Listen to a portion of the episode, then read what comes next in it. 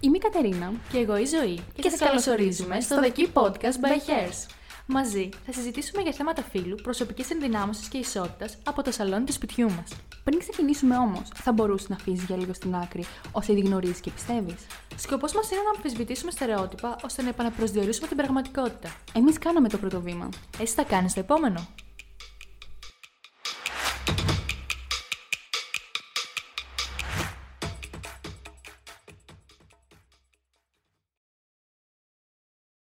Καλησπέρα σας. Καλώς ήρθατε σε ένα ακόμα επεισόδιο του Δεκή Podcast. Μετά από μια υπέροχη συζήτηση που είχαμε με την Κατερίνα και τη Γιώτα, σήμερα έχουμε την τιμή και τη χαρά να έχουμε μαζί μας έναν υπερταλαντούχο άνθρωπο, έναν χορογράφο και χορευτή, τον Στέφανο Δημουλά. Γεια σου, Στέφανε. Γεια σας. Ευχαριστώ πολύ για τα τιμητικά σας λόγια. Και δεν τελείωσα ακόμα. Λοιπόν, για όσους δεν τον ξέρετε, ο Στέφανος ε, ζει ε, τελευταία 8 χρόνια ε, στο Λονδίνο, του Ηνωμένου Βασιλείου. Ε, εκεί χορεύει και χορογραφεί. Ε, πέρα από αυτό, έχει κάνει εξαιρετικές παραστάσεις ανά τον κόσμο. Αν αρχίσουμε να τις απαριθμούμε, δεν θα τελειώσουμε. Ε, πέρα όμως από αυτό, είναι ιδρυτής και διευθυντής ε, της Culture Select, μία μη, μη κερδοσκοπικής εταιρείας, η οποία ασχολείται με την επαγγελματική στήριξη των ατόμων στις παραστατικές τέχνες. Πέρα από αυτά όμως, δεν φοβάται να εκφράζεται μέσα από τα λόγια του και τις κινήσεις του ανοιχτά για αυτά που πιστεύει, ε, για αυτά που πιστεύει και θέλει να το, να το περνάει και στον κόσμο. Γι' αυτό θέλαμε πάρα πολύ να τον καλέσουμε σήμερα εδώ, γιατί έχουμε δει ε, απίστευτη δουλειά του Πραγματικά ε, θέλω να σου πω ότι έχω δει βιντεάκια σου να χορεύεις και δεν καταλαβαίνεις. Λέω, αποκλείται αυτός ο άνθρωπος να είναι από την Ελλάδα. ε, αλήθεια. Καθόμουν και τη έδειχνα στη μαμά μου, ας πούμε, και λέω, κοίτα εδώ, παιδί. Κοίτα. Ευχαριστώ πάρα, πάρα πολύ. Ξέρετε, όταν τα ακούμε, όταν το έχουμε και λίγο εμείς γενικά, οι, ας, ας, ας, πω, οι άνθρωποι με τον τεχνών, έχουμε και λίγο αυτό το φαινόμενο του τσαρλατάνου, που δεν μπορούμε να δεχθούμε ε, τα τιμητικά σχόλια, τα εγκομιαστικά σχόλια με έναν, ε, με ένα έτσι φυσιολογικό τρόπο. Δεν ξέρω, όταν τα ακούω να, να, να έρχονται και να μου τα λένε, ε, αισθάνομαι λίγο περίεργα. Αισθάνομαι λίγο πολύ, ότι με παρουσιάζουν πολύ μεγάλο για το, για το πώς αισθάνομαι εγώ μέσα μου. Ναι. Δεν θεωρώ ότι έχω κάνει κάτι το τόσο ε, τεράστιο. Ίσως εν συγκρίση με το τι έχουμε συνηθίσει στην Ελλαδίτσα μας, ίσως ναι, μπορεί, ε, ταυτόχρονα όμως, ίσως επειδή ξέρετε, συνεργασίες και άτομα που γνωρίζεις κατά τη διάρκεια της πορείας σου, σου αποδεικνύουν ότι τελικά είμαστε ένας κόκο άμμο μέσα σε όλο αυτόν τον κόσμο που ζούμε και ειδικά μέσα στον χώρο των, του πολιτισμού. Ε, με κάνουν να, να μην αισθάνομαι τόσο ε, μεγάλος όσο με παρουσιάζεται. Παρ' όλα αυτά, ευχαριστώ πάρα πάρα πολύ για τη... και για το promotion, το marketing που κάνετε στην οικογένεια και για τα εγκομιαστικά σας σχόλια. Ευχαριστώ πολύ. Δεν κάνει τίποτα. Λοιπόν, ε, δουλεύεις, η δουλειά σου είναι χορευτής και χορογράφος στο νεοκλασικό μπαλέτο. Ε, θέλω να μου πεις, από, ναι, από μικρός, ε, σε ποια ηλικία, ας πούμε, σκέφτηκες και είπες ότι αυτό θέλω να κάνω; Πώς, ας πούμε, τα ερεθίσματά σου πήγαν στο να σπουδάσεις μπαλέτο; Κοιτάξτε, εγώ από μικρός είχα μία, ήμουν υπερκινητικός. Κάποια στιγμή λοιπόν και με ένα ερέθισμα ε, που προέκυψε στην καθημερινότητά μου, με το να δω στην τηλεόραση τη λίμνη των κύκνων, ε, είπα στους γονείς μου ότι εγώ θέλω να ξεκινήσω, ότι αυτό θέλω να κάνω, ούτε πώς, ούτε πώς λεγόταν δεν ήξερα. Ε, έτσι λοιπόν, ε, εκείνη τη στιγμή έλαβε χώρο το, το ερέθισμα το οποίο ήταν αυτό που θα με χαρακτήριζε για την υπόλοιπη ζωή μου και που έγινε και ένας τρόπος ζωής, μια καθημερινότητα. Ε, στη συνέχεια, σε μια ηλικία, στην εφηβική μου ηλικία 15-16 χρονών, ε, ε, και λόγω, ξέρετε, όλη αυτή η δίνη των πανελλαδικών, ότι έπρεπε να μπούμε να αρχίσουμε φροντιστήρια και τα σχετικά, ε, με έκανε να σκεφτώ πραγματικά για το τι θα ήθελα να κάνω εγώ για μένα και όχι τι θα ήθελαν οι άλλοι να κάνω. Έτσι λοιπόν, ακολούθησε ένα, μια, ε, με μέρες συζητήσεων και με τους γονείς μου και με τον δικό μου εαυτό, γιατί ε, συζητάω αρκετά με μένα, ξέρετε, εσωτερικές συζητήσεις και σημειώσεις και πράγματα από πω. Λοιπόν, είμαι και λίγο υπερ, υπεραναλύω τις καταστάσεις.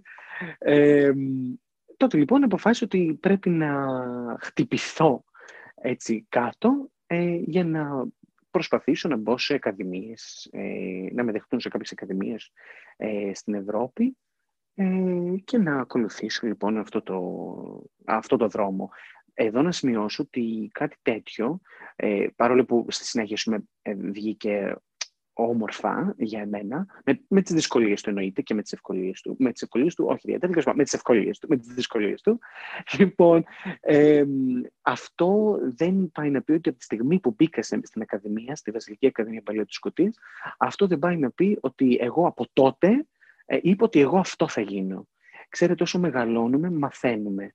Όσο μεγαλώνουμε, αλλάζουμε τι, τις απόψεις για το τι πραγματικά μας θεωρούμε ενδιαφέρον και τι όχι. Και έτσι λοιπόν στο, στο γκρεμίσουμε ίσως αυτό το ιδανικό που μας χτίζουν ε, ε, από, είμαστε, ε, από τότε που είμαστε μικροί, σε μικρή ηλικία και οι γονείς μας και η, κοινωνία μας, ε, σας πω και η πολιτεία, όλη τη, όλο το σύστημα το οποίο μεγαλώνουμε και το εκπαιδευτικό μας σύστημα, το ότι πρέπει να αποφασίσεις τι θέλεις να κάνεις για το υπόλοιπο στη ζωή σου σε αυτή την ευαίσθητη ηλικία.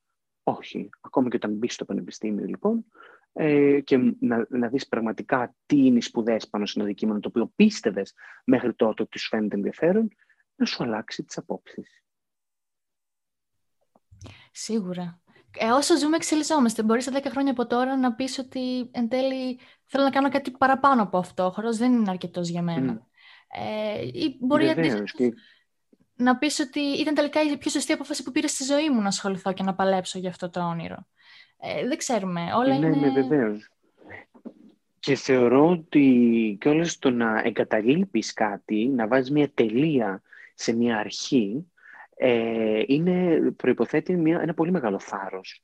Ε, το να πεις ότι εγώ το ξεκίνησα, το έφτασα μέχρι ένα σημείο, ε, με αυτό το σημείο το οποίο με ικανοποιήθηκα εγώ και τώρα βάζω την τελεία μου. Πρέπει να ξεκινήσω κάτι καινούριο. Αυτό θέλει πολύ μεγάλο θάρρος. Συμφωνώ.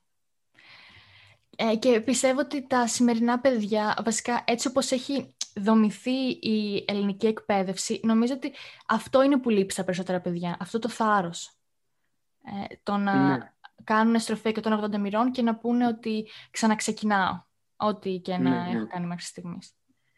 Ε, θέλω να γυρίσουμε λίγο τώρα στα, όταν ήσουν πιο μικρός. Ε, είσαι από τον Βόλο. Είμαστε συμπετριώτες. Ε, είναι μια όχι ιδιαίτερα, όχι ιδιαίτερα μεγάλη πόλη, αλλά ούτε και μικρή. Ε, σε μια πόλη όπως ο Βόλος, ε, που δεν υπήρχαν σίγουρα πολλά παιδιά, αγόρια κυρίως, που να κάνουν το χώρο που έκανες εσύ. Θεώρησες ότι υπήρχε κάποιο είδους ε, διαχωρισμό ότι τα παιδιά σε αντιμετώπιζαν διαφορετικά ακριβώς επειδή είχες διαλέξει να κάνεις μπαλέτο. Κάτι που ουσιαστικά στην κοινωνία μας θεωρείται ε, πιο πολύ κοριτσίστικο. Γυναικοκρατούμενο. Γυναικοκρατούμενο με επάγγελμα. Ακριβώς, ναι. ε, θα σας πω. Η, σίγουρα ε, η απάντησή μου είναι ναι ε, από τη μία πλευρά. Από την άλλη δεν ήταν μόνο το μπαλέτο το οποίο με έκανε να ε, αντιμετωπίζομαι με διαφορετικό τρόπο από τους συνομιλικούς μου και από τους γονείς τους, γιατί δεν ήταν μόνο οι συνομιλικοί. Ξέρετε, τα παιδάκια όσο μεγαλώνουμε τα, τα ψηλοσυγχωρούμε γιατί το διαφορετικό το φοβούνται και γι' αυτό το ναι. λόγο το, το αποθούν ίσως ή του φέρονται με ένα πολύ διαφορετικό τρόπο από κάποιον όμοιό τους. Ε, δεν μπορώ όμως ποτέ μου, τουλάχιστον μέχρι στιγμής, ας μην λέμε ποτέ, να δικαιολογήσω ενήλικα μυαλά, να, να δικαιολογήσω ενήλικες οι οποίοι ε, ε, συμπεριφέρονται διαφορετικά ε, σε ένα παιδάκι το οποίο είναι διαφορετικό από το δικό τους ίσως. Mm. Αλλά ε, για να γυρίσω πίσω στην ερώτησή σας, από τη μία πλευρά ήταν μεν το μπαλέτο, από την άλλη ήταν και η εκεντρική μου, ας πούμε, ε, φύση μου. Mm. Ήταν από την άλλη, γιατί ως παιδάκι εγώ είχα και λίγο μία παραπάνω φιλιπρέπεια, είχα και μία παραπάνω ε, εκρηκτική, ας πούμε, συμπεριφορά. Ε, ε, και αυτό, το, αυτό από μόνο του, λοιπόν, σε συνδυασμό και με, τη, με το τι μου άρεσε εμένα να κάνω προς το μπαλέτο, ε, οδηγούσε έτσι, τα, τα, τα κοινά μυαλά, πούμε, σε μία σύγχυση. Ε, απόρρια λοιπόν τούτου ήταν να δεχθώ ε, αρκετές συμπεριφορές, το λεγόμενο bullying, ε, οι οποίες βέβαια, ε, και εδώ να σημειώσω ότι όλοι μας έχουμε δεχθεί bullying, ο καθένας για το δικό του τρόπο. Και είναι κάτι το οποίο, πούμε, γι' αυτό θέλω να το διαχωρίζω και όλες και από, την, ε, από τη δικιά μου προσωπική υπόθεση. Ε, βγείτε έξω στον δρόμο και ρωτήστε όποιον θέλετε έτσι, και σας πούνε ότι δεν έχουν δεχθεί bullying όταν ήταν παιδιά ή δεν αισθάνθηκαν ότι δέχτηκαν bullying, ε, θεωρώ ότι ίσως δεν έχουν αναλύσει αρκετά την παιδική τους ηλικία. Ο κάθε μπορεί να έχει δεχτεί bullying. Ακόμα έχω πάρα πολλά παραδείγματα στο μυαλό μου από το δημοτικό που θυμάμαι ε, για, το, για παιδάκια που έχουν δεχτεί bullying για τα μαλάκια τους, για τα κιλάκια τους, για το ύψος τους, για τα γυαλάκια τους, για τα σιδεράκια τους, ε, για, τι να πω, για τη φωνή τους. Ε, ακόμα και εκεί είναι που αυτό είναι που με θλίβει ακόμη περισσότερο, γι' αυτό και το διαχωρίζω πλήρως από το υπόλοιπα ε, είδη bullying, είναι για άτομα με ειδικές ανάγκες, για παιδάκια με ειδικές ανάγκες, τα οποία ε, εκεί πέρα εντάξει μπαίνουμε σε κάποια άλλα ε, άρα χωράφια, πούμε, τα οποία ίσως δεν είμαι και ειδικός για να μιλήσω. Ναι. Ε, Παρ' όλα αυτά, από τις δικές μου προσωπικές εμπειρίες, το είχα ζήσει αυτό γύρω μου και ξέρετε, ήμουν και αυτός ο οποίος γι' αυτό πάντοτε έβγαινα ας πούμε, ο, ο αντιδραστικός της υπόθεσης, ο δύσκολος της υπόθεσης, γιατί πάντοτε θα ήμουν αυτός ο οποίος θα προσπαθούσε να προστατέψει αυτά τα άτομα εκφύσεως. Γι' αυτό και πάντα ο μπαμπάς μου ως δικηγόρος, ας πούμε, γι' αυτό και πάντα ε, ο κύκλος, ο οικογενειακός μας κύκλος πίστευε ότι εγώ θα γίνω δικηγόρος. Θα στηρίζω ή θα προσπαθώ να, ε, να προστατεύω τους ε, αδυνάμους ή τουλάχιστον τους, α, αυτούς που θέλουν κάποια, κάποια στήριξη. Ε, δεν έγινε ποτέ. δεν ξέρω αν θα γίνει στο μέλλον. Αλλά ναι, ακολούθησε τελείως διαφορετικό κλάδο. Ακολούθησες τις τέχνες και από εκεί μπορείς να προστατεύεις τους αδύναμους. Νομίζω είναι όλα είναι οπτικές γωνίες. Ναι. Νομίζω ότι σε ναι. κάθε επάγγελμα. Εντάξει, τώρα έχουμε και μία πλατφόρμα. Ναι, ναι, πες, ναι. πες, πες. Ξέρετε, το κάθε επάγγελμα πια έχει και μία πλατφόρμα, η οποία ονομάζεται social media, η οποία τους επιτρέπει και του επιτρέπει στον καθένα να μπορεί να να προσελκύει ε, το ενδιαφέρον για άτομα του ίδιου κύκλου, των ίδιων ενδιαφερόντων και ταυτόχρονα να δημοσιοποιεί απόψεις χωρίς να χρειάζεται να κάνουμε ούτε αυτό το podcast που κάνουμε τώρα, κάτι το οποίο είναι πάρα πολύ όμορφο, ε, και ταυτόχρονα ε, χωρίς να χρειάζεται να δώσει κάποια συνέντευξη, να γίνει κάποιος διάσημος ή να πρέπει να ε, προσελκύσει κάποιο ενδιαφέρον από την κοινή γνώμη. Ο καθένας μπορεί πια να, ε, να, εκφέρει την άποψή του με έναν τρόπο ο οποίος ε, του αποδίδει ίσω και μια ελευθερία, η οποία ελευθερία μπορεί να αποφέρει και τη, να, να, να έχει ως αποτέλεσμα τη στήριξη των, αυτών των κοινωνικών ομάδων στον οποίο συγκαταλέγεται. Ναι, ναι όχι, συμφωνώ σε αυτό. Ε, γι' αυτό και είναι, θεωρείται εξέλιξη αυτό της, ε, των κοινωνικών δικτύων. Δηλαδή προσπαθούν με έναν ε, διαφορετικό τρόπο να παράγουν καλό πέρα από κακό ναι, σωστά, σωστά. Και εγώ Υπάρχουν δύο όψει του νομίσματο. Και εκεί υπάρχουν και δύο όψει. Ποιοι δύο, ποιες δύο, δηλαδή. δεν ξέρω πόσες όψει αν αυτό υπάρχουν. Πάμπολες. Δεν είμαι και ειδικός ψυχολόγος ή ας πούμε ανθρωπολόγος. Δεν ξέρω τι επάγγελματα υπάρχουν που, που ε, μελετούν την ανθρώπινη φύση. Αλλά ε, και εκεί οι δύο όψει που υπάρχουν, όπως είπαν για το bullying, υπάρχουν οι bullies, υπάρχουν και οι φίλοι. Mm. Υπάρχουν οι cyberbullies, όπως είπαμε για τα social media. Υπάρχουν και οι influencers, με την καλή την έννοια, όχι αυτή τη σούπα, ξέρετε. Mm. Υπάρχουν άτομα τα οποία ε, πραγματικά θέλουν να εκφέρουν την άποψή τους, να εκφέρουν και έχουν ένα κοινό από πίσω το οποίο ε, τους κάνει καλό. Ψυχολογικά τους κάνει πολύ καλό το να βλέπουν τα δικά τους λόγια. Ισχύει. Ε, ήθελα να σε ρωτήσω, ε, αν εσύ ποτέ ε, καθώς μεγάλωνες, αισθάνθηκες άβολα με το σώμα σου. Ή αν κάποιος άλλος έχει κάνει να αισθανθείς άβολα με αυτό. Επειδή χορεύεις. Πάρα πολλές φορές. Πάρα πολλές φορές και, και συμβαίνει ακόμα και σήμερα. Ε, και είναι κάτι το οποίο το συζητάω κιόλας και με, την, ε, ε με τις συνεδρίες που κάνω με, με ψυχοθεραπεύτρια και αυτά. Όχι ότι ε, είναι, ε, και αυτό είναι πούμε, ακόμα ένας στίχος ο οποίος πρέπει να τον ε, ε, γκρεμίσουμε, ο οποίος λέει ότι για να ε, πας σε κάποιο ψυχολόγο, ψυχοθεραπευτή, πρέπει να έχεις και τρομερά προβλήματα. Είναι κάτι, ξέρετε, αυτό το ταμπού. Όχι, πολύ μεγάλο λάθος. Με τον ίδιο τρόπο πηγαίνεις σε ένα γυμναστήριο για να γυμνάσει το κορμί σου. Έτσι, με τον ίδιο τρόπο θεωρώ ότι οφείλεις να πηγαίνεις και σε ένα, σε ένα ψυχοθεραπευτή για να γυμνάσεις το νου σου. Νου σου υγιή, σώμα υγιή. Ακριβώς. Συμφωνώ απόλυτα. Ε, οπότε, α, Α κλείσω αυτή την παρένθεση, γιατί την άνοιξα πάλι μάθητη ερώτηση. Ε, ταυτόχρονα όμως, ε, αυτό, που, αυτό που ήταν. Που να πούμε ότι. Αχ, επαναλάβετε λίγο την ερώτηση, γιατί πάλι χάθηκα. δεν πειράζει, δεν πειράζει. Γι' αυτό είμαι εγώ. Το έχουμε και αυτό. Το έχουμε Λοιπόν, ε, σε ρώτησα αν, ο, αν σε έχουν κάνει να αισθανθεί άβολα με τον εαυτό σου ή αν εσύ ο ίδιος έχεις Ναι. αισθανθεί ποτέ άβολα με το σώμα σου. Ναι. Για αυτό που, ναι, που πρεσβεύει. Ναι, ναι. Πολλές φορές, πολλές φορές. Ακόμα και τώρα υπάρχουν κάποια τέτοια έτσι, ψεγάδια μέσα μου, τα οποία τα δουλεύω με τον ένα ή τον άλλο τρόπο. Ε, από, σίγουρα από μικρή ηλικία το είχα πάρα πολύ αυτό. Ε, σίγουρα όταν μπήκα στην Ακαδημία επίσης με χτύπησε πάρα πολύ ε, εσωτερικά αυτό, ε, γιατί έβλεπα στην κυριολεξία άτομα γύρω μου να λιώνουν ε, χω, χωρίς να ξέρουν πώς να το αντιμετωπίσουν με νευρική ανορεξία, ε, με, με, με πολύ έτσι, ψυχοσωματικά προβλήματα, τα οποία κατέληξαν με ψυχοσωματικά προβλήματα και έτσι λοιπόν αποφάσισα ότι εγώ δεν θα ήθελα να είμαι έτσι. Ναι, να, να αγαπήσω το, το σώμα μου όπως είναι, με, το καλύτερο, με την καλύτερη εκδοχή του, ας πούμε, ε, γιατί και αυτό μετά ξεφεύγει λίγο των ορίων. Το να τρως τον αγλέωρα, καλή ώρα. καλή ώρα πέρασαν και τα Χριστούγεννα, φάγαμε την πρώτη χρονιά. Λοιπόν, και το να τρως όλα τα ανθυγιεινά, ξέρετε, ζάχαρη, σουβλάκια, όλα, όλα, όλα, τα οποία τα αγαπάω.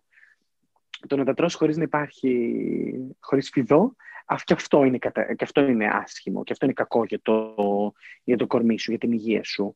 Ε, Παρ' όλα αυτά, το ότι, το ότι μπαίνεις σε, μια, σε ένα επάγγελμα το οποίο, ε, ε, το οποίο λειτουργεί με την εικόνα, καλός ή κακός, ε, σε βάζει και σε κάποιες ιδιαίτερες σκέψεις και στη συνέχεια μετά αποδέχεσαι τον αυτό σου ή δεν τον αποδέχεσαι ε, με τον τρόπο με τον οποίο θεωρείς ότι είναι καλό.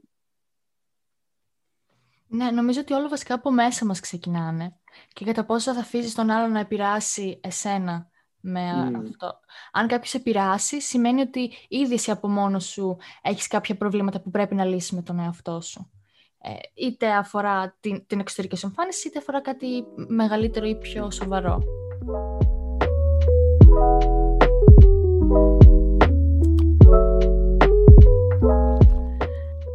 υπήρχαν προπονητές, ας πούμε, που να σε μείωναν ή κάτι τέτοιο; Να σε έκανες αισθάνεσαι άσχημα με αυτό; Υπήρχαν, υπήρχαν. Απλώς, ε, δεν ξέρω, κοιτώντας πίσω, δεν το βλέπω ε, σαν να δέχτηκα κάποια, κάποια, κάποια μορφή, ας πούμε, βίας. Ε, κάτι το οποίο, ας πούμε, συμβαίνει, βγαίνει στην επιφάνεια και στις ναι. μας που μιλάμε τώρα για τα άτομα, για άτομα τουλάχιστον της υποκρατικής τέχνης και του αθλητισμού.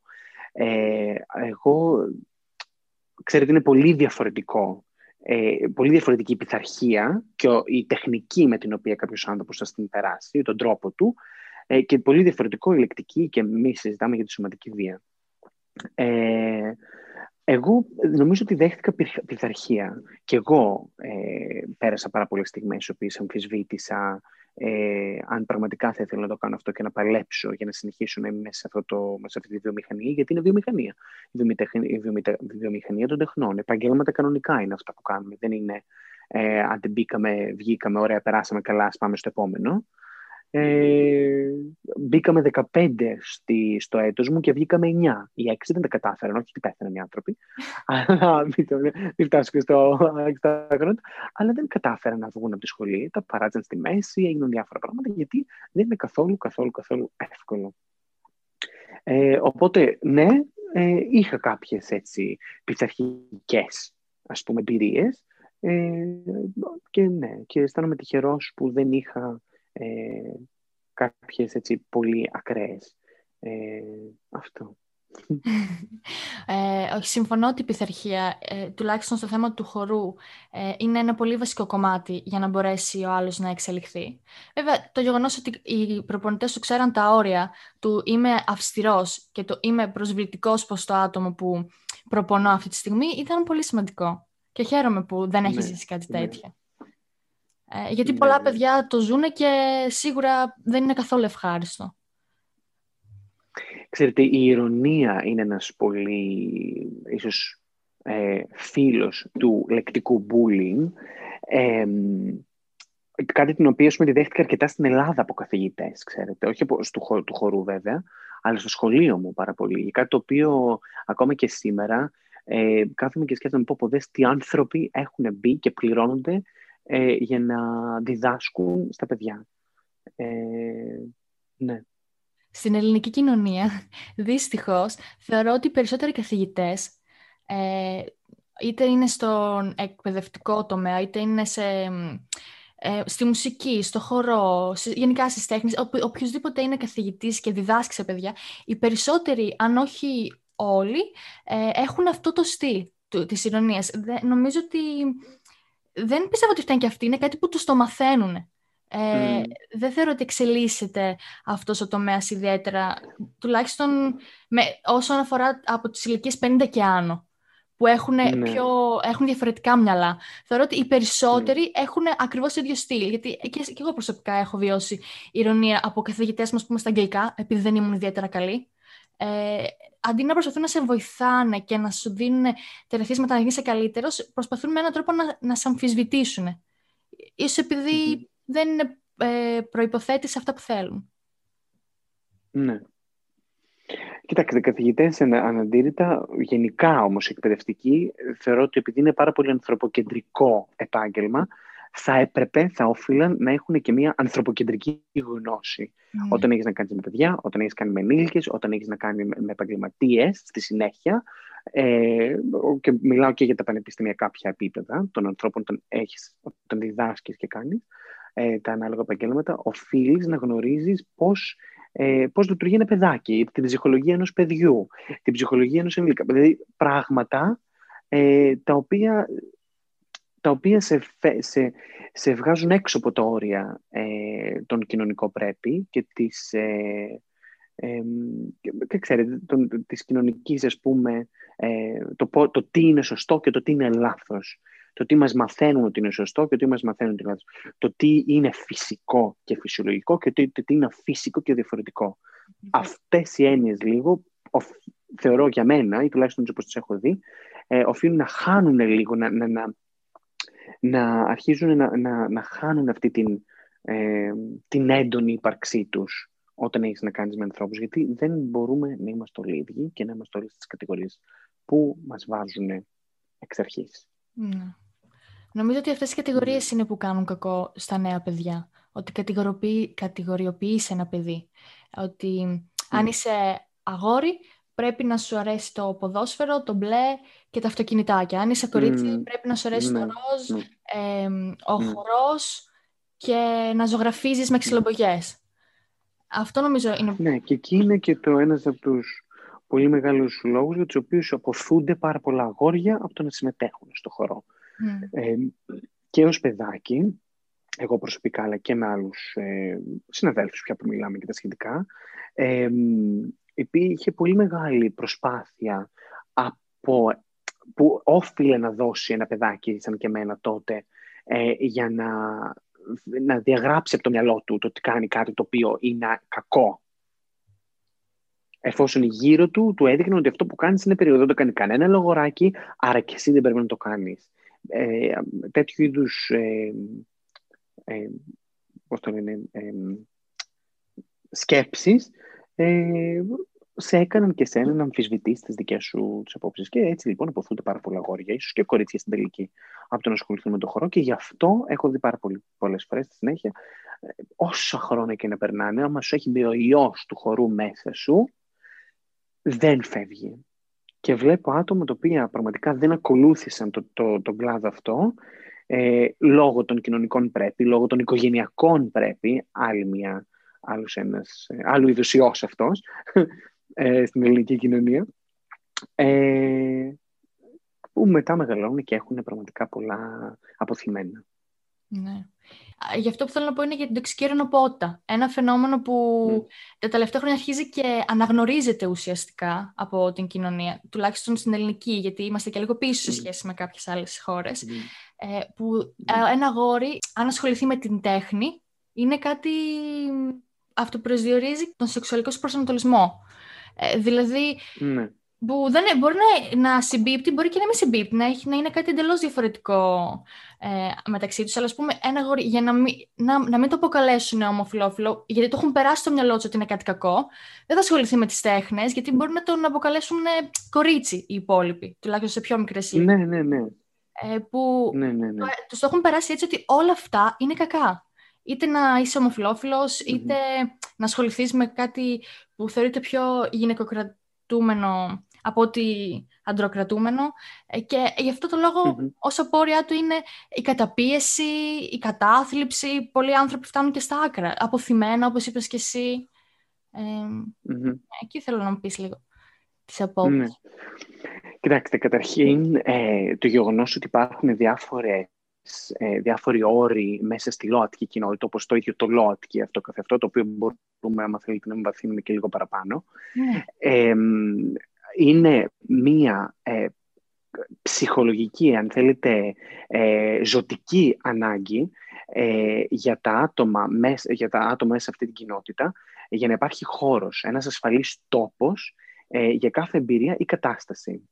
Οπότε και η σωστή χρήση τους ε, είναι ουσιαστικά ένας σεβασμός προς το, ε, προς το αντίστοιχο άτομο. Ε, έτσι λοιπόν, ξεκινώντας με αυτό που αναφέρεται ο σεξουαλικός προσανατολισμός, εδώ είναι καλό να τονίσουμε ότι η σεξουαλική ή η ρομαντική έλξη που μπορεί να βιώνει ένα άτομο προς ένα άλλο, ε, προς ένα άλλο δεν έχει να κάνει με ένα ή παραπάνω φύλλα. Ε, ναι. εδώ να πούμε πως η σεξουαλική και η ρομαντική έλξη μπορεί να μην ταυτίζονται ή να μην αφορούν το ίδιο φύλλο. Ναι, ναι, ε, π.χ. σε άλλο να αισθάνεσαι σεξουαλική έλξη και σε κάποιον άλλο να αισθάνεσαι ρομαντική. Ε, εδώ να αναφέρω επίσης ότι το, ε, το να ανήκεις μέσα στην ΛΟΑΤΚΙ κοινότητα λοιπόν δεν έχει ε, απλώς ή και καθολικά να κάνει με τη γνωστή έκφραση του τι κάνεις ε, στο κρεβάτι σου, τι κάνει ο, δεν με ενδιαφέρει τι συμβαίνει στο κρεβάτι του άλλου, αρκεί να δεν έχει να κάνει με αυτό. Έχει να κάνει με την τέχνη που δημιουργείται μέσα από την κοινότητα, τις κοινότητες που δημιουργούνται, την επιστήμη, τους όρους και τη γλώσσα, ε, τους νόμους και το δίκαιο, ε, το ανθρώπινο δίκαιο, τον τρόπο ζωής τους, όπως οι οικογένειες διαφορετικές που θα δημιουργήσουν, η καθημερινότητά τους κλπ. κλπ, κλπ. Ε, και εδώ ίσως να πρέπει να αναφέρουμε ότι δεν χρειάζεται να έχεις μια σεξουαλική εμπειρία ε, για να γνωρίζω ότι ανήκεις σε αυτή την ομάδα. Ε, όπως επίσης να αναφέρουμε και ότι δεν χρωστάς σε κανένα μία εξήγηση για να αποδείξεις ότι είσαι λότκι, ε, Καλά, ε, λότκι άτομο, να αποδείξεις τη λότκι φύση σου. Ξεκάθαρα, ξεκάθαρα. Ε, έτσι λοιπόν, εσείς αναφέρετε τον σεξουαλικό προσανατολισμό όπως, όπως τον εξηγήσαμε πιο πριν.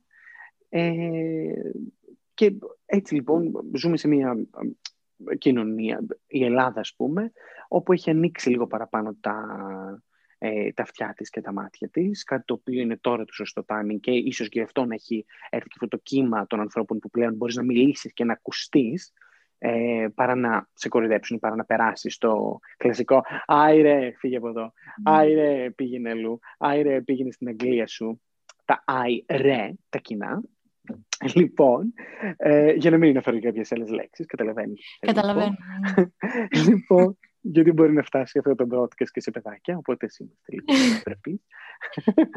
λοιπόν, ε, και επίσης να διαχωρίσουμε και πέρα, είπαμε σεξουαλικός ε, προσανατολισμός, υπάρχει ε, η έκφραση του φίλου, ε, κάτι το οποίο τι είναι η έκφραση του φίλου, όλοι, όλοι οι διαφορετικοί τρόποι με τους οποίους ένα άτομο εκφράζει κοινωνικά το φίλο του.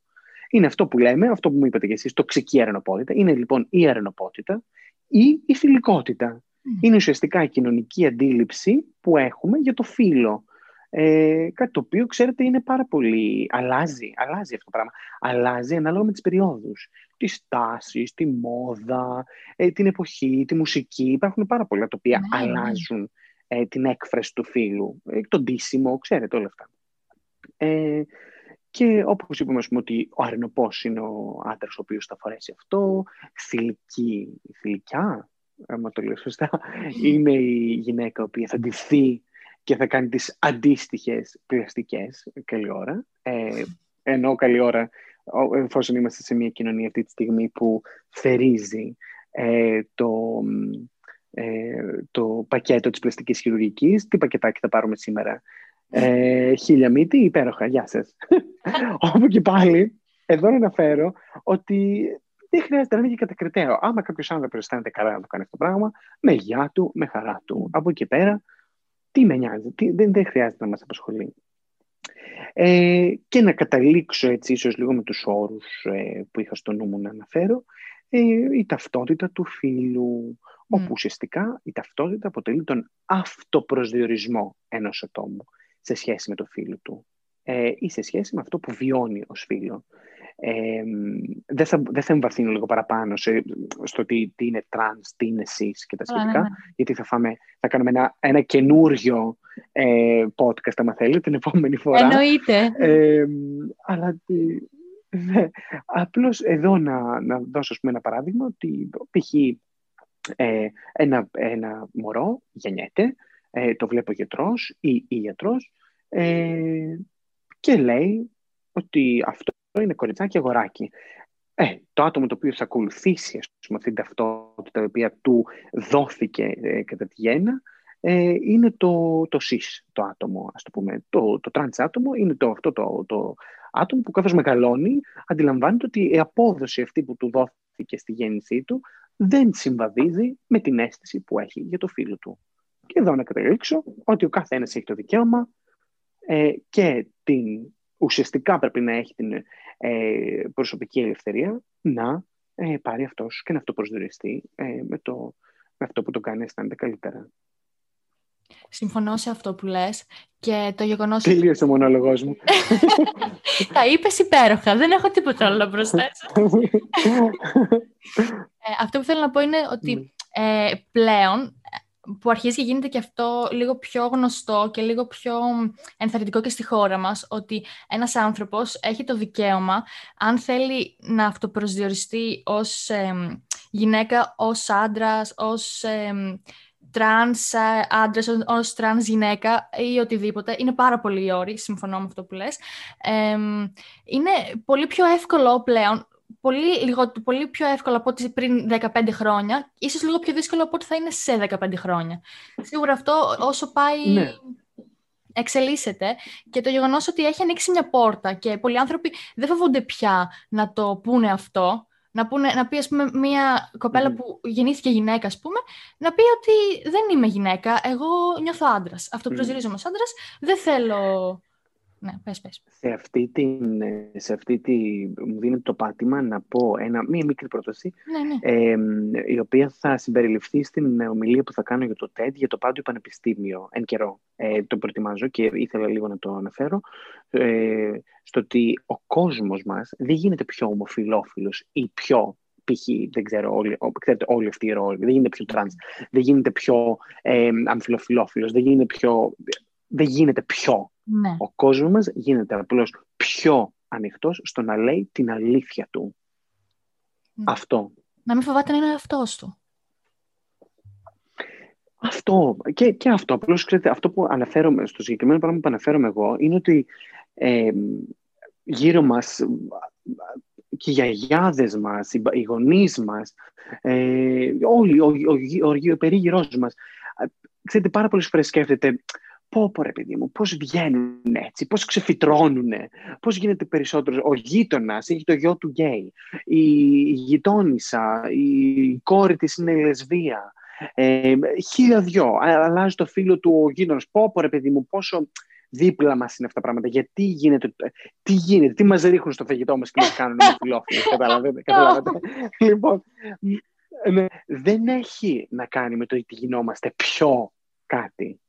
Απλώς γινόμαστε πιο ανοιχτοί στο να λέμε την αλήθεια. Αυτό. Καλά, Υπήρχαν πολύ... και από πριν αυτά. Απλώς ήταν κλειστά τα πράγματα. Ναι. Ήτανε... Είναι αυτό που λένε η κλασική ερώτηση που ρωτάνε ειδικά τις τελευταίες μέρες, όπως ακούτε και εσείς, το γιατί τώρα βγήκε να πει αυτό το συμβάν, γιατί τώρα έκανε αυτό, γιατί τώρα έκανε Γιατί τώρα φαίνεται, ήθανε, ας το πούμε με ένα μεταφορικό τρόπο, οι πλανήτες στη θέση τους. Ακριβώς. Και όταν λέω πλανήτες, εννοώ ε, την κυρία Γιούλα απέναντι, η οποία της δίνει και τη μετά μου είναι γειτόνισσα. Ο κύριος ε, Κώστας από την άλλη πλευρά, ο, ο, τι να σας πω, ο καθηγητής του Πανεπιστημίου αυτός, ο πρόεδρος του, ε, του συλλόγου αυτού. Γιατί τώρα αυτοί λοιπόν οι πλανήτες, ακόμα και κυβερνητικά με κάποιοι πλανήτες, ήρθαν σε μία, ε, σε μία ευθεία υγιή για να μπορέσει ο άλλος να ανοιχτεί, να μιλήσει για την αλήθεια του. Ακριβώς. Και γι' αυτό είναι και πολύ ωραίο αυτό. Και νομίζω το γιατί τώρα είναι η χειρότερη ερώτηση που μπορείς να κάνεις. Και συνήθως αυτοί που το κάνουν ε, μπορείς να καταλάβεις και τι είδους απόψεις έχουν. Και πιστεύω επίσης... Κοιτάξτε, Ε, Κοιτάξτε, συγγνώμη τώρα που διακόπτω πάλι, γιατί τώρα θα κάνουμε μια συζήτηση, μιλάμε αιώνων. ναι. Ε, Δεν θα σταματήσουμε ποτέ. Ε, αλλά αυτό που θέλω να- να σας πω είναι δεν είναι το παρεξηγώ αυτό το πράγμα. Ξέρετε, είναι πάρα πολύ νέο για τα ελληνικά δεδομένα ε, να μπορούμε να μιλάμε ακόμα και αυτό που κάνουμε τώρα ανοιχτά για αυτές τις καταστάσεις. Ε, και δεν το θεωρώ, ε, δεν το κατακρίνω, το θεωρώ παράξενο το ότι ένας θα μπορεί να σου κάνει μια τέτοια ερώτηση. ναι, συμφωνώ σε αυτό. Ε, γιατί δεν γνωρίζουν, δεν, δεν, ε, τι να σας πω, είναι την ίδια ερώτηση μπορώ να πάω εγώ ε, να την κάνω ε, σε έναν λιμενάρχη. Ναι. Να πάω σε έναν λιμενάρχη και να του πω μία ερώτηση η οποία να του λέει «Μα καλά πώς μπορεί αυτός ο άνθρωπος να μην δεν γνωρίζει πώς λειτουργεί αυτό». Α, ας μην πούμε λιμενάρχη, θα σας πω για λογιστή. Το τι, ε, ας πούμε, χαζούλικες ερωτήσεις έχω κάνει σε λογιστή και μου λέει, μα είναι δυνατόν να μην γνωρίζεις πώς γίνεται, ας πούμε, αυτό στη φορολογική δήλωση ή τι είναι το ΦΠΑ, ας πούμε, για Μμμ. παράδειγμα. Όταν στη ζωή σου δεν υπάρχει το ΦΠΑ και, τι, και μπαίνεις σιγά σιγά γιατί το μαθαίνεις από τον περίγυρό σου, οφείλεις να κάνεις κάποιες ερωτήσεις οι οποίες θέλεις να πάρεις μια απάντηση η οποία θα σε κάνει να καταλάβεις παραπάνω. Και γι' αυτό λοιπόν δεν το παρεξηγώ με κανένα άτομο να γυρίσει, ειδικά στην Ελλάδα μας, να μας κάνει κάποιες ερωτήσεις οι οποίες είναι λίγο πιο διευκρινιστικές. Αυτό. Όχι, συμφωνώ σε αυτό που λες και, και δεν εννοούσα, ούτε εγώ το κατακρίνω.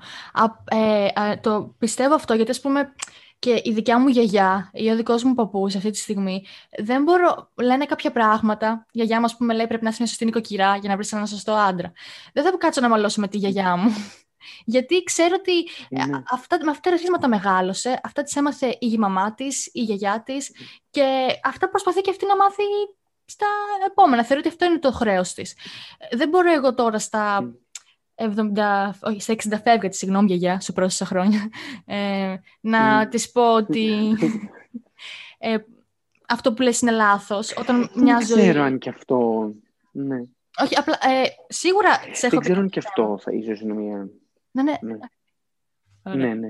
Α, Ε, δεν, δεν ξέρω, στα δικά τους, στα δικά τους τα μυαλά, γιατί το, και βλέπω και τους δικούς μου τους ε, παππούδες, και δεν σας το λέω μόνο όσον αφορά το φύλλο, α, πού να πει- και έχετε δίκιο με την έννοια ότι πού να εξηγήσεις τώρα σε έναν άνθρωπο που είναι τέτοιες ηλικίες, που ξέρετε, όσο μεγαλώνουμε, γίνε- γινόμαστε και πιο ειλικρινείς σε αυτός μας. Είμαστε ειλικρινείς όταν είμαστε παιδάκια, που είμαστε τελείως αφιλτράριστοι από τα κοινωνικά πρέπει, και είμαστε επίσης πιο ειλικρινείς σε αυτός Ναι. μας όταν είμαστε ηλικιωμένοι πια, όπου δεν έχουμε άλλες εκδοχέ για να προσποιούμαστε. Έτσι λοιπόν και οι δικοί μας οι παππούδες δεν προσποιούνται πια για να είναι, για να είναι στον κοινωνικό περίγυρο, περίγυρο αποδεχτή. αποδεκτή.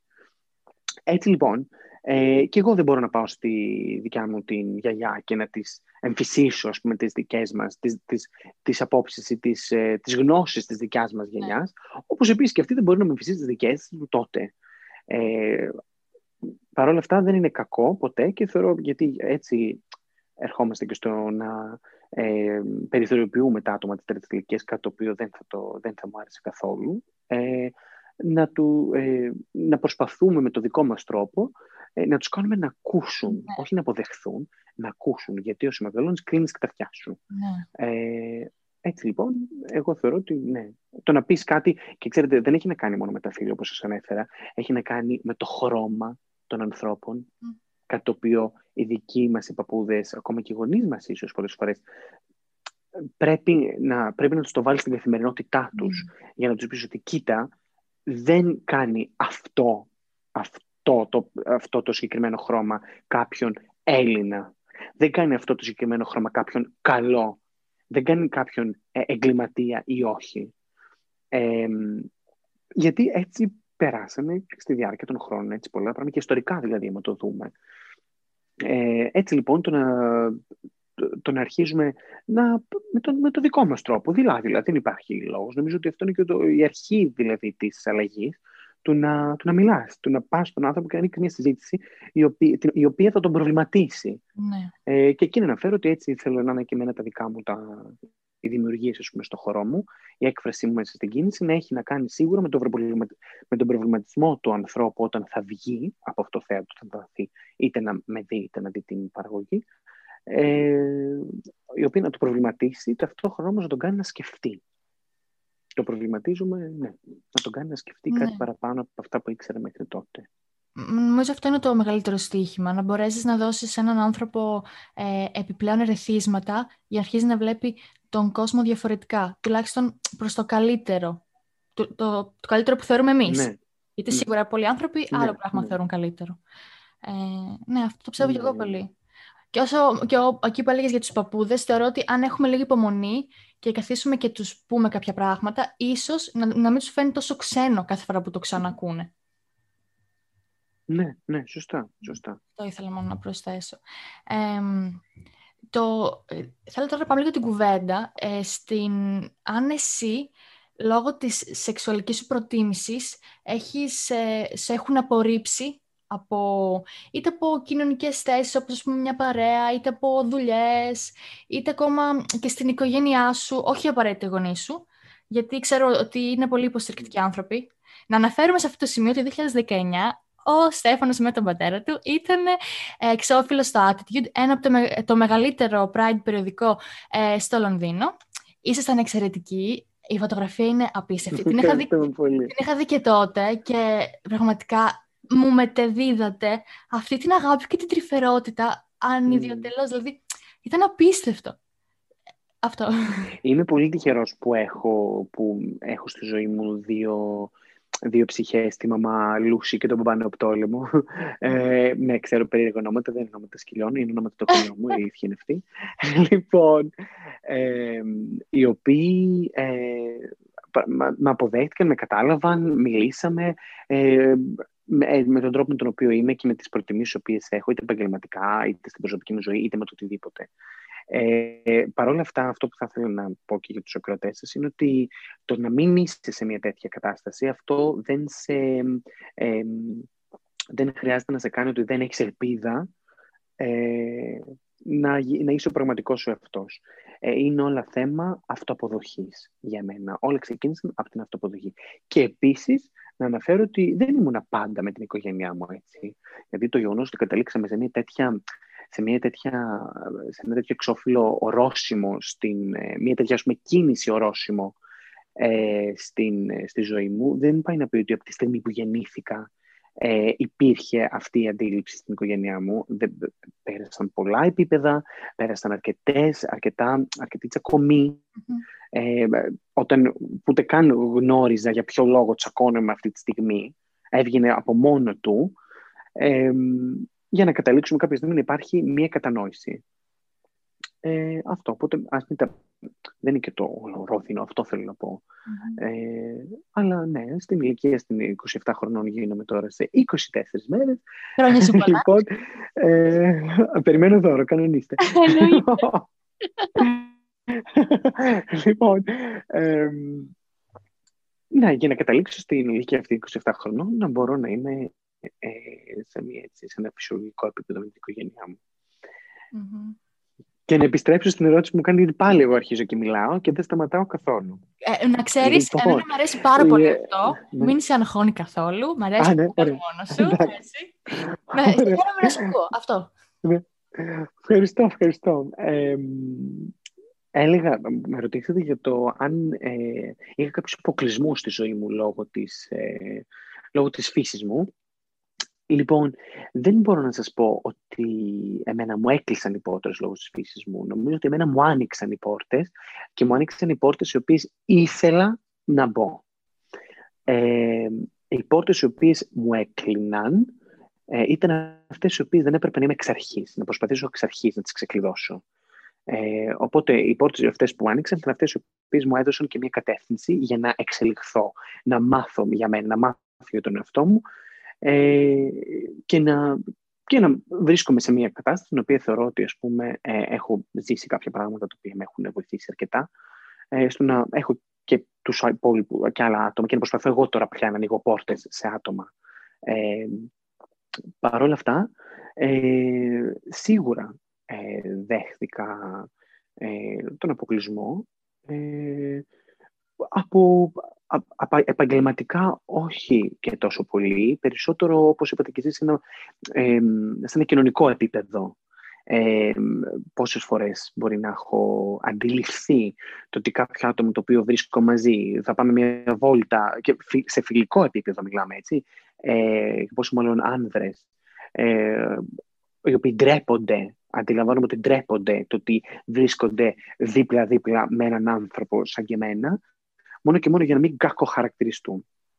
Ε, αυτό. Και ίσως να σας πω κάτι, ίσως να μην δέχτηκε και αρκετές, αρκετό, αρκετό αποκλεισμό τουλάχιστον, ή τουλάχιστον και για δουλειές. Ε, γιατί ποτέ ήταν πολύ σπάνιες οι φορές που θα χτυπούσα την πόρτα για να μπω κάπου στο οποίο εκ, εκφύσεως μου ε, δεν, δεν θα πήγαινα. Ναι. Δηλαδή, τι να σας πω, είναι σαν, ε, να σας δώσω ένα παράδειγμα. Σε ένα τώρα δεν θέλω και να γίνομαι και πολιτικοποιημένος, γιατί να φανταστείτε, δεν είμαι καθόλου εγώ. Πριν από ένα μήνα έμαθα ότι το Πασόκ δεν υπάρχει. ε, Οπότε, να φανταστείτε, είμαι τόσο εκτός ε, του, του, του κομμάτου της κομματικής κατάσταση. Αλλά ένα, τι να σου πω, φασιστικό ή μια φασιστική ομάδα, ας μην πάμε κομματικά, μια φασιστική ομάδα. Ναι, ναι. Υπάρχουν. Ε, δεν θα πήγαινα ποτέ να χτυπήσω την πόρτα σε κάτι τέτοιο. Ε, και γιατί και να τη χτυπούσα, ξέρω ότι θα μου την έκλειναν, οπότε αυτό δεν μπορώ να το θεωρήσω αποκλεισμό. Ε, ναι. ναι. Ε, λογικό το βρίσκω ε, από μεριά σου αυτό το πράγμα, αλλά το, ήταν, η δουλειά σου ουσιαστικά ήταν, σε βοήθησε να αναδείξεις και αυτό το κομμάτι του εαυτού σου. Ναι.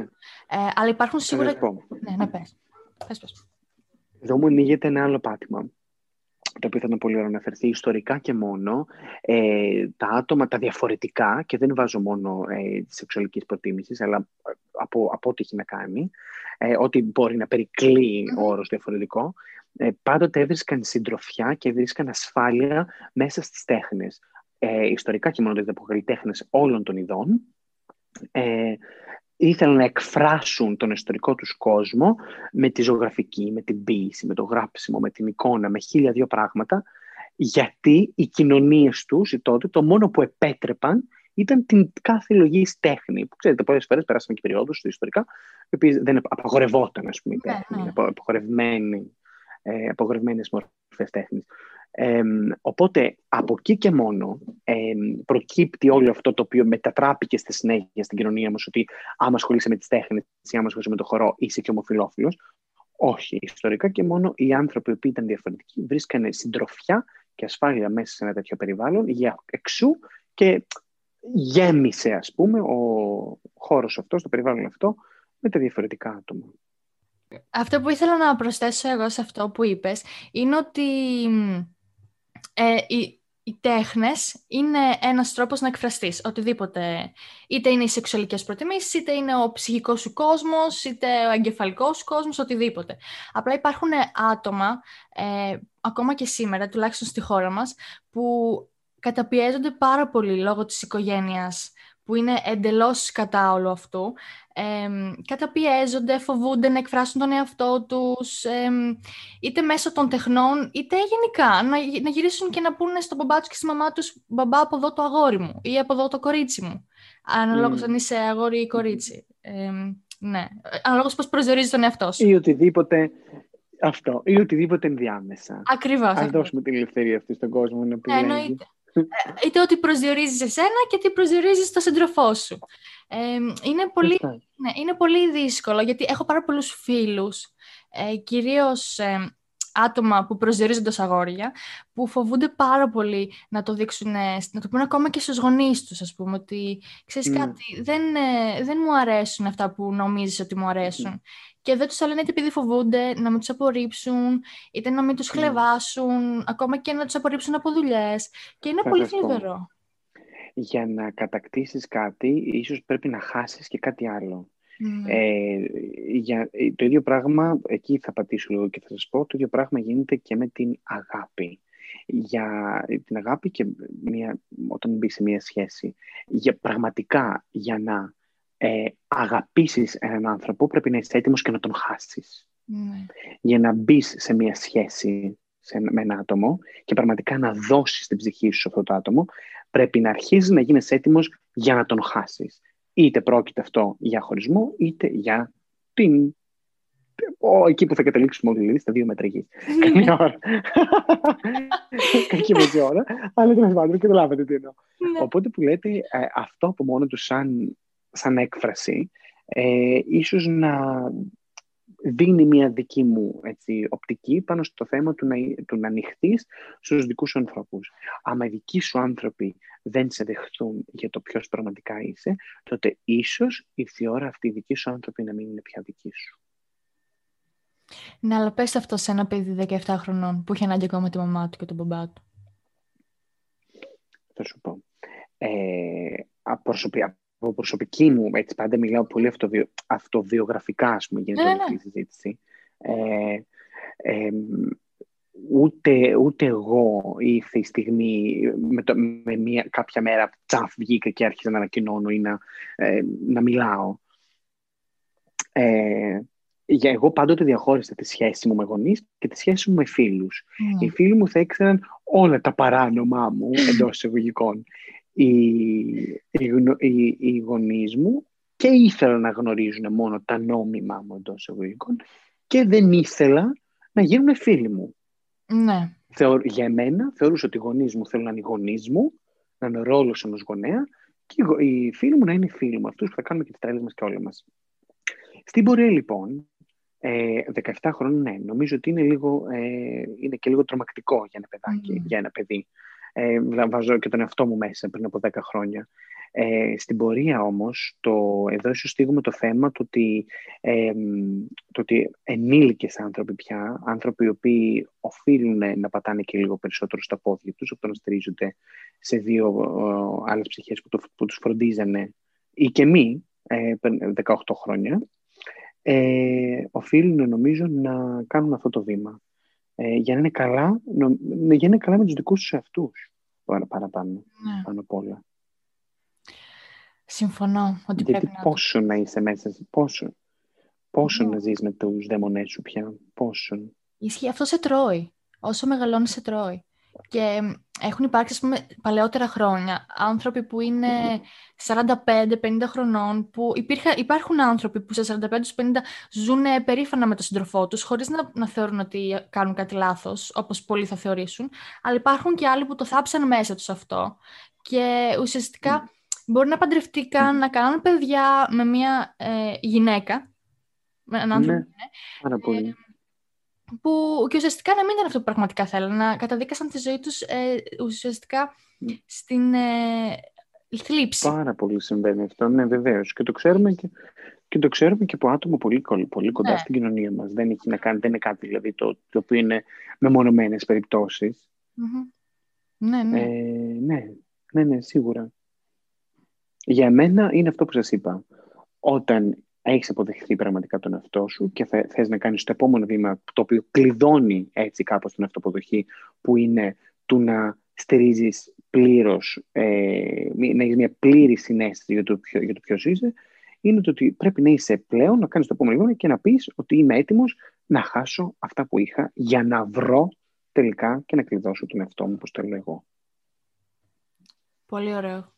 Και, και ελπίζω τα σημερινά παιδιά αυτό το πράγμα να μην, φο- να μην το φοβούνται, να το κάνουν. Αλλά θεωρώ ότι πάντα πρέπει να έχεις δίπλα σου έστω και έναν άνθρωπο. Ναι. Ας είναι φίλος. Να ξέρεις ότι δεν είσαι μόνος σου σε αυτό που πας να κάνεις. Μμ. Γιατί σε κάποιες άλλες κοινωνίες... Επίσης, εδώ να αναφερθούμε το ότι δεν... Ναι, ναι, Ναι. Αχ, συγγνώμη, πάλι σας δεκόπτω. δεν πειράζει. Πες μου, πες μου. Επίσης, εδώ να αναφερθούμε στο γεγονός ότι δεν έχει να κάνει μόνο από τη δική μας πλευρά προς γονείς, έχει να κάνει και από τους γονείς προς εμάς. Δηλαδή, τι εννοώ; Η, η σχέση που πρέπει... που- η σχέση που έχει ένα παιδί με ένα γονέα είναι ε, ε, αλληλένδετη, είναι αμφίδρομη. Μην τα περιμένουμε και από τους γονείς. Πρέπει να μάθεις και στο γονιό σου, να του δείξεις Μμμ. να του, να του μιλήσεις, ε, να υπάρχει μια διαδικασία. Δεν είναι μια βραδιά μιλάμε και τελείωσε. Εννοείται. Έχει να κάνει με το πριν, έχει να κάνει με το μετά. Έχει να του δείξει ότι, ότι, ε, ότι μπορείς να είσαι αξιοπρεπέστατος ε, με τη φύση σου, αξιοπρεπέστατος με το επάγγελμα που επέλεξες να κάνεις, αξιοπρεπέστατος με τους φίλους τους οποίους επέλεξες να έχεις δίπλα σου. Ε, έχει να κάνει λίγο και με τη δικιά μας την πλευρά απέναντι στον άνθρωπο. Μην τα δείχνουμε όλα, μην τα Εννοείται. εναποθέτουμε όλους τους καημένους τους γονείς. Όχι. Δεν ξέρετε και αυτοί, όσο ζουν μαθαίνουν, όπως μαθαίνουμε και εμείς. Ναι, μα κανείς δεν γίνεται έτοιμος γονιός. Δεν γίνεται ξαφνικά ε, ένα. Ναι, δεν γίνεται ξαφνικά ένας γονιός κάτι, γεια σας. Αλλά και πάλι μπαίνουμε σε, σε άλλα χωράφια, τα οποία για μένα προσωπικά θεωρώ ότι όποιος πάει να γίνει γονιός ή θέλει να γίνει γονιός, ε, ας διαβάσει και λίγο, ας το μελετήσει και λίγο, ας το ερευνήσει και λίγο το θέμα. Ναι. Ε, πριν μπει στη διαδικασία. Βασικά πρέπει να. Λίγο Ίσως επειδή είμαι λίγο και προνοητικός σαν άνθρωπο. Προ, προ, προνοητικός. Ναι, εγώ μου αρέσει, μα, προνοητικό, μ' αρέσει να, να ερευνώ πριν ενεργήσω. Ναι. Και πολύ καλά κάνεις. Τώρα το είπα σωστά, το προνοητικός. ναι. Τώρα είναι η σωστή λέξη, γιατί το έχω και αυτό. Λόγω, του, λόγω των αγγλικών όλη την ώρα που φεύγουν λέξεις οι οποίες νομίζω ότι σημαίνουν κάτι και τελικά δεν σημαίνουν. Το νόημα το πιάσαμε, να ξέρεις. Μπράβο, ωραία, εντάξει, αυτό ήθελα. λοιπόν, αυτό που ήθελα να πω είναι ότι ε, όταν αποφασίζεις να γίνεις γονιός, πρέπει να έχεις το πίσω μέρος του μυαλού σου ότι θα φέρεις στον κόσμο ένα πλάσμα το οποίο θα εξελίσσεται μαζί σου. Που σημαίνει ότι εσύ δεν μπορείς να έχεις ίδια μυαλά που είχες στα 30 σου που έκανες το παιδί. Στα, όταν θα είσαι 50 και αυτός θα είναι 20, θα έχετε ζήσει τόσο πολλά μαζί και θα έχετε μάθει τόσο πολλά μαζί που, θα, που οφείλεις να αλλάξεις το σκεπτικό σου για να μπορεσεις Μμμ. και να έρθεις πιο κοντά με εκείνο, αλλά και εκείνος να αισθάνεται πιο άνετα μαζί σου. Συμφωνώ ότι είναι πολύ. ναι. Η αλληλεπίδραση είναι το βασικό στοιχείο σε μια οικογένεια. Δεν το περιμένουμε όλα από τους γονείς μας και εμείς πρέπει να δώσουμε ερεθίσματα στους γονείς μας για να αλλάξουν και να μας καταλάβουν καλύτερα. Και αυτό δεν, δεν σημαίνει Ναι, μόνο ναι, τι σωστά. σου αρέσει σεξουαλικά. Ε, έχει να κάνει με τα πάντα. Ε, Πολλά παιδιά φοβούνται, ας πούμε, να πούν στους γονείς ότι «Μπαμπά, δεν θέλω να γίνω γιατρός σαν και σένα, θέλω να γίνω pop star». Ε, δεν ξέρω, πολύ πολύ αυτό. Θέλω να γίνω Ναι. ταξιτζής, ας πούμε. Αυτό είναι το όνειρό μου. Ό,τι και να είναι με την εξωτερική εμφάνιση, με, με, με, είναι πάντοτε καλό να, θε, να πιστεύω οι γονείς να θέτουν ε, κάποια όρια, έτσι ώστε το παιδί να μάθει. Τώρα βέβαια δεν, δεν είμαι και ειδικός για να μιλήσω για αυτό το θέμα. Ναι. Εγώ μιλάω πάλι και σας λέω ε, αυτοβιο, αυτοβιογραφικά, ας πούμε, εμπειρικά. Ε, οπότε για εμένα ήταν πολύ καλό που οι γονείς θέσανε κάποια όρια ε, στη ζωή μας, όρια τα οποία στη συνέχεια ε, τα διωγγώνεις, τα, τα βγάζεις πιο έξω, πιο έξω, πιο έξω, τα ανοίγεις ε, αναλόγως με, τη- με το τι θα ήθελε ένα παιδί. Δηλαδή, με έρχονταν, τι να σας πω, με έρχονταν ένα παιδί και μου έλεγε ότι εγώ, την, την, πέντε χρονών, ένα παιδί πέντε χρονών, ότι θέλω να πιω ε, ένα μπουκάλι τζιν, Ε, καλά, εντάξει. Ε, δεν θα, τι θα πεις, θα σου Λογικό. θα πεις, ε, να είμαστε πάρε. ανοιχτοί, πιες το. Δύο πάρε το. μπουκάλια τζιν. Όχι. Πάρε, ναι, έχουμε και τρίτο, έλα, πάρε. δεν. Καλά, σίγουρα. Στα, στα, πάντα στα πλαίσια της λογικής όλα αυτά να συμβαίνουν. Ναι. Ε, ξέρετε, η λογική και η ηθική, η κοινωνική και η προσωπική αλλάζουν πάρα πολλές φορές Ναι. ε, από τον έναν άνθρωπο στον άλλον. Νομίζω ένας γονιός αν έδινε τζιν σε ένα πεντάχρονο παιδί, δεν νομίζω ότι θα είχε κάτι λογικό μέσα σε αυτό. Αμ, Τι να σου πω, δεν μου έχει συμβεί. πάλι καλά να λες.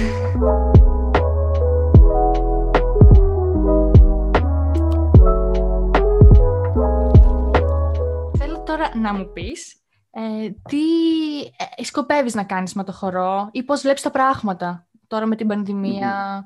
Εμ, σίγουρα ο χορός είναι ένα επάγγελμα που θέλει προσωπική επαφή. Δεν γίνεται Ναι, να πάρα χορεύεις... εμ, γίνεται να χορεύεις διαδικτυ- διαδικτυακά, αλλά νομίζω ότι δεν είναι το, ο στόχος αυτού του επαγγέλματος. Δεν μπορούμε με τίποτα να ισοβαθμίσουμε την εκ του σύνεγγυς παράσταση, την εκ του σύνεγγυς ε, ενέργεια κάποιας τέχνης με την ε, αποστασιοποιημένη, με την, με την διαδικτυακή ε, δεν γίνεται, θεωρώ, από τη δικιά μου πλευρά. Περνάει τη φάση της, λοιπόν, και όλη αυτή η, ο πολιτισμός μο- με την, ε, με την τεχνολογία, με το, με το λόγο της πανδημίας και τα σχετικά, αλλά δεν πιστεύω ότι θα τελειώσει το... Ε, η- δε- ο χορός, η παράσταση, το θέατρο πάνω στη σκηνή ή και εκ τους σύνεγγυς- εκ τους σύνεγγυς επαφής, επαφές με τον θεατή. Ε, οπότε για μένα, ε, προς το παρόν, για μένα όλοι μου οι, οι, οι ενέργειες πούμε επικεντρώνονται σε ιδέες, στο πώς όταν ανοίξουν τα πράγματα θα μπορούμε να είμαστε πολύ πιο ενεργοί στον πολιτισμό, γιατί τον χάσαμε για λίγο διάστημα θεωρώ, ε, και έτσι λοιπόν να βγει με ένα πολύ μεγαλύτερο κύμα, μια πολύ μεγαλύτερη φωνή, ε, πολιτισμική ε, και πολιτιστική.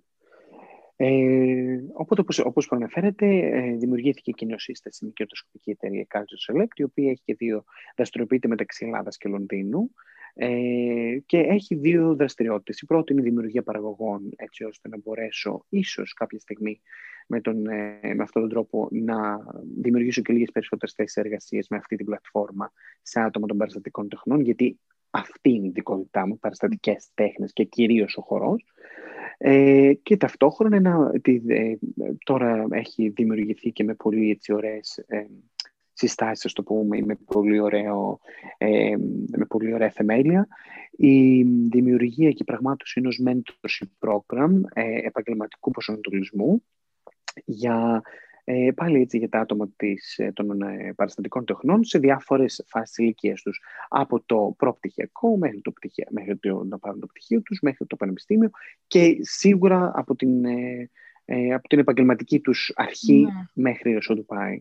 Ε, ξέρετε, είναι ένα κομμάτι το οποίο δεν υπάρχει αρκετά και το οποίο το έμαθα, ε, το έμαθα στην πορεία, τώρα είμαι σχεδόν 10 χρόνια πούμε, στο χώρο, στο εξωτερικό ε, και ελπίζω και κάποια στιγμή και λίγο στο εσωτερικό, γι' αυτό και γίνεται αυτή ας πούμε, η τηλίκυνση μου να υπάρχει και αυτή η μικροδοσκοπική δραστηριοποιημένη στο Βόλο, από όπου και ε, κατάγομαι, ε, έτσι ώστε να μπορέσω να βοηθήσω ε, ή με τον τρόπο μου τέλος πάντων, δεν ξέρω αν είμαι τόσο ας πούμε άνθρωπος ε, μπορεί να είμαι ευεργέτης, δεν είμαι και βοήθεια η μεγάλη, αλλά να βοηθήσω τουλάχιστον με τον τρόπο μου, την εμπειρία την οποία έχουμε στιγμής, να μεταλαμπαδεύσω κάπως κάποιες γνώσεις πάνω στον επαγγελματικό κλάδο των, ε, των παραστατικών τεχνών για να μπορούν μετά νέοι άνθρωποι ή και άνθρωποι οι οποίοι είναι και δεν έχει να κάνει με την ηλικία. Όταν λέω νέοι άνθρωποι, εννοώ άνθρωποι που ίσως είναι νέοι επαγγελματίες. Ναι. Ε, ας το πούμε καλύτερα, ε, που να μάθουν λίγο παραπάνω ή να κρατήσουν τα στοιχεία που θα τους πω ε, για να, να, να μπουν σε, περισσότερες, σε περισσότερα casting, ε, πώς λειτουργεί πια ένα έτσι, πανευρωπαϊκό πούμε, κομμάτι ε, της βιομηχανίας, με, τα, με τη δημιουργία του σωστού βιογραφικού, τα showreels, το promotion, website, διάφορα τέτοια πράγματα. Και, δηλαδή έχει να κάνει πάρα πολύ με το πρακτικό κομμάτι, όχι με το τη θεωρία. Λέμε, λέμε, λέμε και το δεν κάνουμε. Ε, όχι, έχει να κάνει πάρα πολύ με το πρακτικό, γιατί εμένα αυτό ήταν που με βοήθησε αυτό ε, ήταν που σκέφτηκα να δημιουργήσω με την Culture Select το άτομο το οποίο θα ήθελα να είχα και εγώ όταν αισθανόμουν ε, χαμένος ε, μέσα στις παραστατικές τέχνες. Ήθελα να έχω ένα άτομο σαν και εμένα τώρα δίπλα μου. Ναι. πολύ όμορφο αυτό και πολύ ωραία η ναι. πρωτοβουλία σου. Ξέρετε, δέχτηκα πάρα πολλά μηνύματα και από γονείς ε, και από παιδιά, ειδικά τα τελευταία δύο χρόνια, ε, για να τους δώσω έτσι κάπως συμβουλές ή να, να μιλήσω με εκπείραση για το τι θα έπρεπε να κάνουν ή πού να αποστηνθούν και διαφορετικά. Και έτσι λοιπόν συγκεντρώνοντας αυτή την ζήτηση που υπάρχει με έκανε να σκεφτώ ότι, ε, ότι ίσως θα μπορούσα και εγώ ίδιος να το κάνω αυτό, να, να αγαπήσω. Και εκεί, ε, ίσως θα ήθελα να συμπληρώσω, ε, είναι ότι αυτό γίνεται αφιλοκερδός. Δεν θα πάρω χρήματα, από κανέναν ιδιώτη, από κανένα γονιό, από κανένα φοιτητή, από κανένα νέο άνθρωπο, νέο επαγγελματία. Ε, δεν έχει να κάνει με, το, με την πληρωμή, δεν έχει να κάνει με πληρωμές από τα άτομα απέναντι που θα έχω. Έχει να κάνει με επιχορηγήσεις, με την Ευρωπαϊκή Ένωση, με, τα, με, με μεγάλα ε, σωματεία, τα οποία δέχονται από εμάς τους ίδιους ουσιαστικά με τις φορολογίες και τα σχετικά, ε, κάποιες ε, οικονομικές ας πούμε, ε, οικονομικά πακέτα τα οποία μπορούν να βοηθήσουν μετά στη συνέχεια να τα δώσουν πίσω σε έναν άνθρωπο ή στον καθένα ο οποίος θα ήθελε να, να, να δώσει πίσω στην κοινότητά του. Πάρα πολύ ωραίο. Και ε, πραγματικά σου εύχομαι να πάει αρκετά ψηλά και να βοηθήσει πολύ κόσμο. δεν υπάρχουν πολλοί άνθρωποι που, που παίρνουν τις πρωτοβουλίες και χαίρομαι που είσαι ένας από αυτούς. Αλήθεια, μπράβο σου. Mm. Ξέρετε, είναι πολύ όμορφο πράγμα το να, το να δίνεις ε, γιατί με το να δίνεις παίρνεις κιόλας. Δεν ξέρω, ίσως, δεν είμαι και τόσο. Δεν είμαι και τόσο πώς τους λένε αυτούς που πιστεύουν στο σύμπαν και όλα αυτά τα πράγματα. Δεν, Ναι. δεν τα γνωρίζω καλά αυτά. Αλλά μ, θεωρώ πραγματικά ότι το να δώσεις κάτι όταν μπορείς, ε, το να δώσεις γνώση, το να δώσεις ε, σε έναν άνθρωπο που θα έρθει και σου πει «Ξέρεις τι, θέλω με έναν ωραίο τρόπο ε, να δώσεις κάτι πίσω, αυτό κάποια στιγμή κάπως, ακόμα και εσωτερικά δηλαδή, θα σου έρθει σαν ένα επίκτητο αγαθό. Ναι, ικανοποίηση που θα νιώσεις μέσα σου. Ναι. Αχ, εύχομαι πραγματικά να φτάσει πολύ ψηλά αυτό που κάνεις. Είσαι εξαιρετικός, αλήθεια. Να είστε σου καλά. λέω. μακάρι. Ε, νομίζω τελειώσαμε τη συζήτησή μας. Μμμ. Είσαι ένα τέλειο συνομιλητής. Ευχαριστώ πάρα πολύ. Τέλειος. Τα είπες Ευχαριστώ όλα πάρα πολύ πολύ. όμορφα. Ε, η αλήθεια είναι πως Μμ. μου, μας ήρθε στο μυαλό βλέποντας ένα βιντεάκι ενός Ισπανού χορευτή που χόρευε και ε, μιλούσε για αυτά τα στερεότυπα που υπάρχουν. Ε, χόρευε μπαλέτο. Ε, ήταν πάρα πολύ όμορφο αυτό το βίντεο. Μμμ. Και το συζητούσα με μια φίλη μου. Και, μ- και, λέ- και το λέγαμε, ρε παιδί μου, πόσο ωραία είναι να υπάρχουν τέτοιες πρωτοβουλίες, να δείχνουν στα νέα παιδιά, ιδιαίτερα στα παιδάκια που απο- αυτοπροσδιορίζονται ω αγόρια, ότι δεν είναι κακό να το κάνεις και εσύ αυτό. Και μου λέει η φίλη μου, τι δεν καλεί το Στέφανο Δημουλά; Και λέω, πώς το, σκε... πώς το σκέφτηκα, ξέρω εγώ. Έχεις δίκιο. Μα είναι, είσαι ακριβώς αυτό. Αυτό που θέλουμε να δείξουμε στα νέα παιδιά, να, μ- να μην φοβούνται να γίνουν σαν και σένα. Και θα έπρεπε να υπάρχουν Ναι. περισσότεροι Στέφανοι σε αυτή την κοινωνία.